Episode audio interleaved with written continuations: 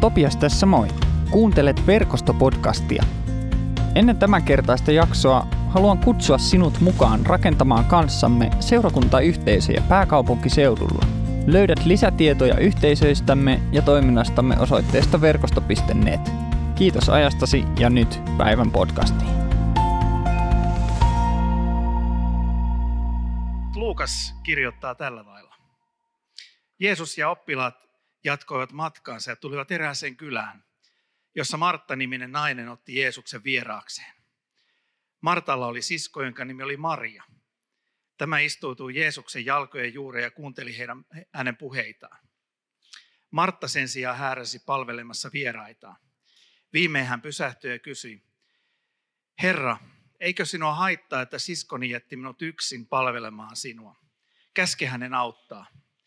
Jeesus kuitenkin vastasi, Martta, Martta, sinä huolehdit ja otat paineita monista asioista. Vain yksi asia on tarpeen. Maria valitsi hyvin, eikä hänen osansa viedä häneltä. Itse asiassa mun pitää kääntää tämä tällä lailla. Mua opetettiin Pihlajamäessä ja tuolla Espoonlahdessa tällä tavalla, että saarnastuoli pitää tai tämä teline olla nykyään tällä tavalla, ettei meidän välissä ole mitään. Tämä on kuulemma Englannista tuotu tämmöinen uusi ajatus tänne, niin täytyy heti korjata ja sitten kuulemma pitää vähän sillä niin kuin vilkuilla niitä saarnapapereita tänne sivuun, mutta että tässä välissä ei kuulemma saa olla mitään minun ja teidän välissä.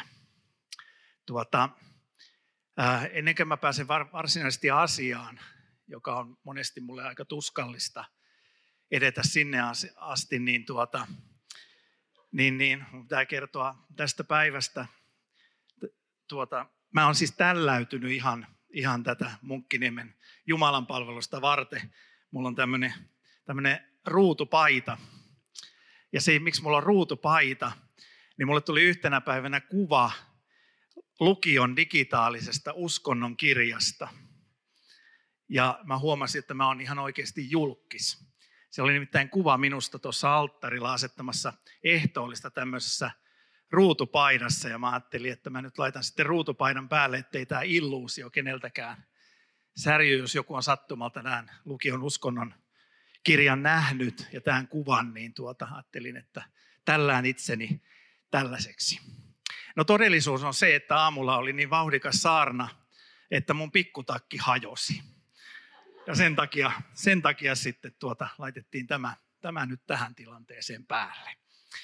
Mutta tuttuja henkilöitä, Martta ja Maria. Meillä on Suomessa yksi järjestökin, Martat, jotka alleviivaa tätä hössöttävää ja vauhdikasta, kaikkeen päänsä tunkevaa kotiteollisuushirmua Marttaa. Ja se on meille hyvin tuttu nimi. Ja kun tämän päivän aihe on Jumalan huolenpito, niin mä mietin sitä, että mä otan vähän eri näkökulmasta sen Jumalan huolenpidon tässä puheessani ja keskityn oikeastaan siihen, että mitä me pystytään tekemään ja mihinkä mun nähdäkseni Martan ja Marian ajatus tai heidän persoonansa esille nostaminen meitä johdattaa. Maria on tässä kertomuksessa se rauhallinen, joka asettuu sinne Jeesuksen jalkojen juureen ja kuuntelee opetusta. Ja mulla on oikeastaan kysymys teille heti ensimmäisenä, että jos te mietitte Marttaa persoonana, tätä Raamatun Marttaa ja Mariaa, niin se oli syvä huokaus jo. Se on hyvä merkki tässä vaiheessa. Jos te mietitte näitä kahta henkilöä, niin kumpi sinä olet? Oletko sinä Martta vai oletko sinä Maria? Oletko sinä touhukas Martta, kaiken tekevä, kaikkeen menevä, vai oletko sinä Maria, joka on ehkä vähän rauhallisempi ja mielellään on paikallaan? Kategorioidaan tämä nyt tällä lailla kahteen. Mutta mietipä kumpi sinä olet. Ja mä puhun tänään kahdesta näkökulmasta. Vaikka me ollaan ruumis, sielu ja henki, me ollaan kokonaisuus, mutta mä puhun siitä meidän arkielämän näkökulmasta ja sitten sen arkielämän keskellä kasvamisesta ihmisenä ja myös sitten hengellisestä kasvusta. Mä oon nimittäin miettinyt tätä, että kumpi mä oon, Martta vai Maria. Ja siihen miettimiseen ei kovin kauan mennyt. Kyllä mä heti löysin Martan itsestäni. Ihminen, joka tykkää työntää päänsä joka paikkaan ja touhata joka paikassa ihan hermostuksiin asti. Ja hakee tekemisen kautta asioita. Eli vaikka olen Marko, niin olen hyvin syvästi Martta luonteeltani.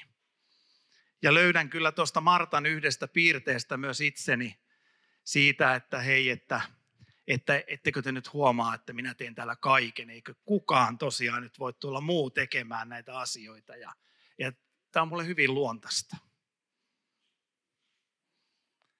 Mutta sitten samalla kun mä pohdin tätä, niin mä mietin sitä, että mulla on syvä kaipuu olla se Maria.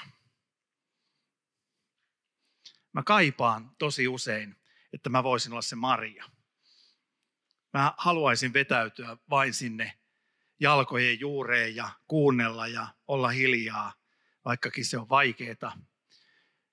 Ja ei olla niinkään siellä ihan keskiössä tekemässä asioita. No mistä tämä johtuu? Ja mistä se ehkä teillä johtuu, jos te löydätte itsestänne jomman kumman persoonan hyvin syvästi? Mistä se johtuu? Ensin tietysti pitää syytä etsiä jostakin muusta. Itsestäänhän ei kannata koskaan etsiä syytä mihinkään, eikä ainakaan myöntää, että on syyllinen johonkin asiaan. Mutta kyllähän tämän päivän työelämä, tämän päivän elämä yleensäkin niin pakottaa aika paljon meitä tämmöiseen marttamaiseen rooliin, tekemään, olemaan niin kuin asioiden keskiössä, tekemään monta asiaa yhtä aikaa. Viikon aikana, kun töissä on monien ihmisten kanssa tekemisissä, niin aika yleinen sana on kiire. Me ollaan tosi kiireellinen kansa. Meidän ihmiset on niin kovassa kiireessä, että ei ne kerkeä yhtään mitään. Ja ne on niin syvästi Martan sielun elämän imuroineet itseensä. Et varmaan suurin osa meistä ehkä on juuri Martan roolissa tässä elämässä.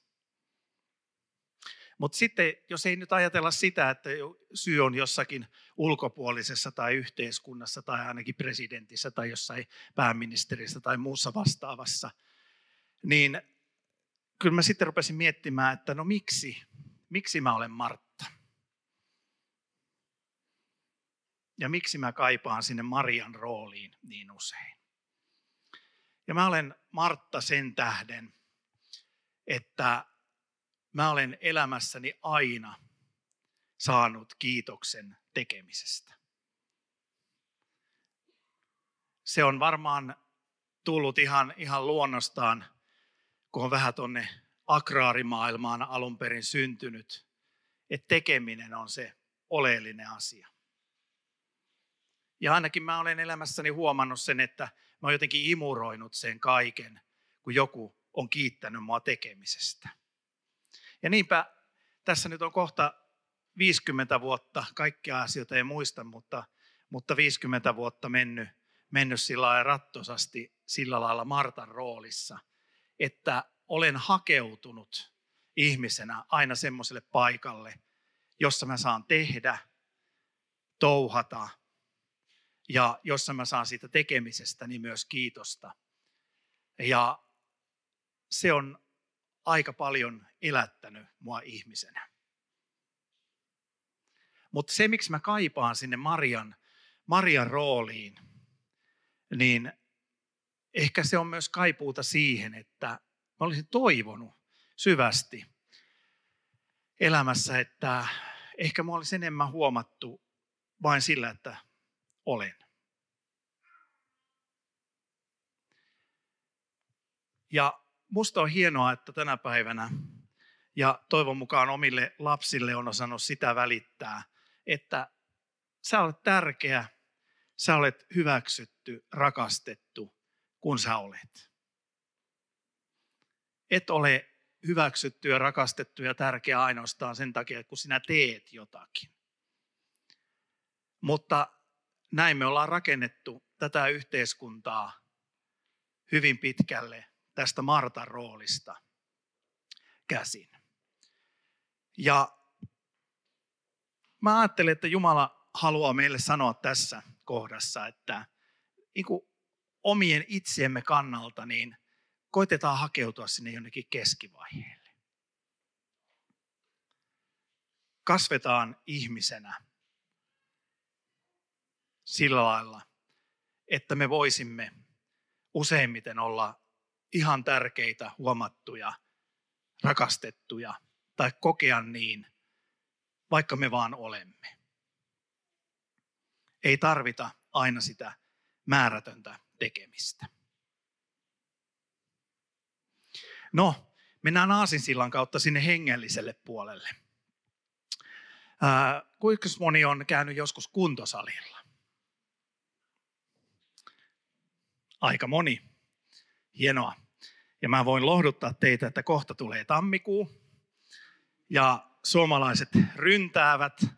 Eli tekin, jotka ette ole koskaan käynyt kuntosalilla, voitte rynnätä tammikuussa. Se on se aika Suomessa, kun kaikki ryntää kuntosalille. Loppiainen on 6. päivä, 7. päivä on sunnuntaipäivä ja 8. päivä maanantai. Silloin Suomen kuntosalit ovat täynnä. Ja siitä viikko, niin ne alkaa hiljenemään ja kuukauden päästä on jo hyvin tyhjää. Eli jolle ei ole tämmöistä kuntosalikokemusta, niin tietää, että koska sinne kannattaa mennä. Mutta kuntosalilla oppii yhden asian ainakin, että lihakset kasvaa levossa. Että jos haluaa säilyttää sen vähäsen, mitä on, tai kasvattaa niitä, tai yleensä saada jonkunlaisia lihaksia, niin se vaatii sitä, että täytyy nostaa puntteja. Tai tehdä jotakin niin älytöntä, mikä mun mielestä on ihan käsittämätöntä, että ihmiset juoksee mustalla matolla sillä ja luulee pääsemänsä jonnekin. Tai polkea pyörää tai jotain muuta tämmöistä lihaksia kehittävää täytyy tehdä. Mutta ne lihakset ei kasva, jos ei ole lepoa. Ja sitten ne ei ainakaan kasva, jos on vain lepoa. Eli tarvitaan tämmöinen niin kuin tasapaino siinä, että pitää nostaa niitä puntteja, mutta pitää palautua myös ja pitää levätä. Tämä on niin kuin kuntosaliharjoittelun semmoinen niin kuin kultainen sääntö sen lisäksi, että kun sä aloitat, niin älä laita kaikkia painoja, mitä sieltä löytyy tankoon ja yritä nostaa niitä ensimmäisellä kerralla. Siinä käy hullusti. Nimimerkillä kokemusta on. Mutta tämä opastaa meitä oikeastaan semmoiselle niin kuin hengellisen kasvun tielle. Ja jos me katsotaan Marttaa ja Mariaa, niin Martta on tämmöinen puntinnostaja ja Maria on tämmöinen lepoon keskittyvä henkilö. Nyt näistä persoonista. Mutta jos me halutaan kasvaa hengellisesti, niin ei riitä ainoastaan se, että me vain kuuntelemme hengellistä sanomaa. Ei riitä ainoastaan, että me kuuntelemme Jumalaa. Ei riitä ainoastaan se, että me rukoilemme tai käymme Jumalan palveluksissa tai jossain hengellisissä tilaisuuksissa. Ei riitä ainoastaan se, että me ikään kuin asetumme sinne Jeesuksen jalkojen juureen. Jos me halutaan hengellisesti kasvaa, niin kuin Raamattu sanoo siitä, että jos me halutaan tietää, onko tämä oppi Jumalasta, onko toi Raamattu Jumalasta lähtöisin, niin meidän pitää tehdä meidän taivaallisen Isän tahto. Eli meidän pitää laittaa käytäntöön ne asiat, mitä me olemme siellä levossa oppineet. Tai mitä me olemme kuunnelleet tai kuulleet Jumalalta. Ja kun me uskaltaudumme sen rajan yli, että me teemme jotakin Jumalan valtakunnan hyväksi. Tapoja on miljoonia. Ja juuri siellä levossa ehkä Jumala puhuu sinulle, kuiskaa sinulle sen, millä tavalla sinä voisit laittaa käytäntöön niitä asioita, mitä siellä Jeesuksen jalkojen juuressa opetaan. Mutta kun me laitetaan käytäntöön, niin me huomataan yhtäkkiä se, että me kasvamme hengellisesti valtavasti. Kun on seurannut vuosia ja vuosia vapaaehtoisia ihmisiä hengellisissä piireissä ja esimerkiksi jossain semmoisessa tilanteessa, missä on järjestetty jotain isoa tapahtumaa tai jotain muuta ja ihmiset on laittaneet itsensä likoon, niin on hämmästyttävää nähdä, mitä tapahtuu vastuun kautta Jumalan valtakunnassa muutamassa päivässä. Kuvaannollisesti ne hengelliset lihakset kasvavat valtavasti. Samalla kun menee vähän ehkä väsyneeseen tilaan ja tarvii taas sitä lepoa ja tarvii taas sitä kuuntelua ja olemista Jumalan edessä. Mutta meillä on äärimmäisen tärkeää, että me todellakin laitamme käytäntöön asiat.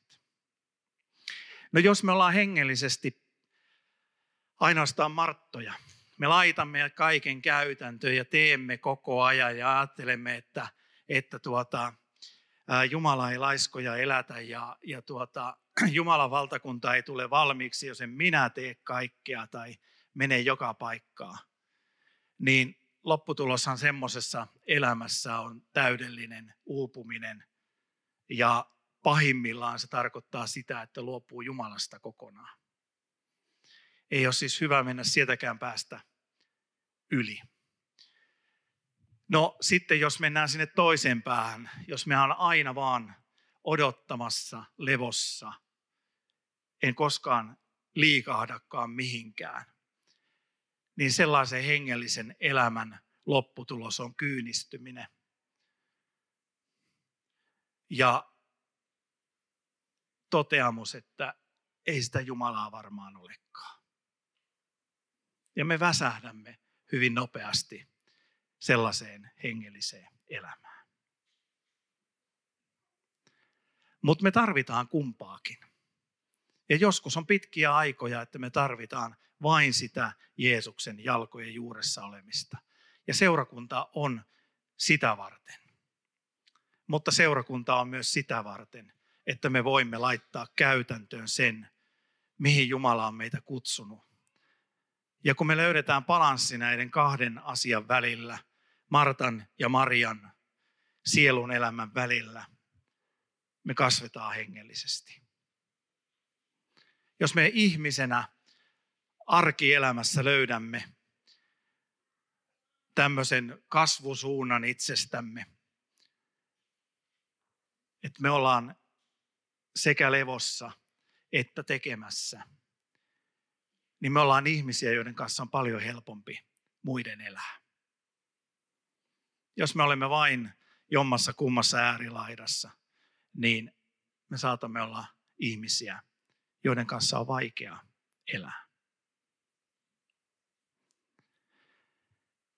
Ja mä ajattelin, että ehkä tänään tämmöiset asiat nousi mun sydämelle tuosta tekstistä ja Martasta ja Mariasta ja heidän sieluelämästään.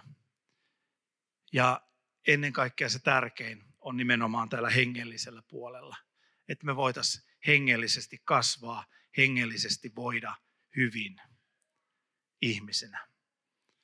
Mutta myös sitten ihan siinä arkisessa elämässä voida hyvin.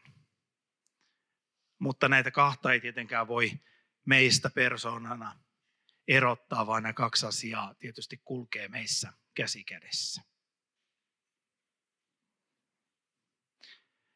Semmoisia ajatuksia Martasta ja Mariasta. Rukoillaan. Rakas vapahtaja Jeesus Kristus Herra, me pyydetään, että tule Pyhä Henki ja kosketa meitä. Kosketa meidän sydämiä ja auta meitä luottamaan sinun huolenpitoon.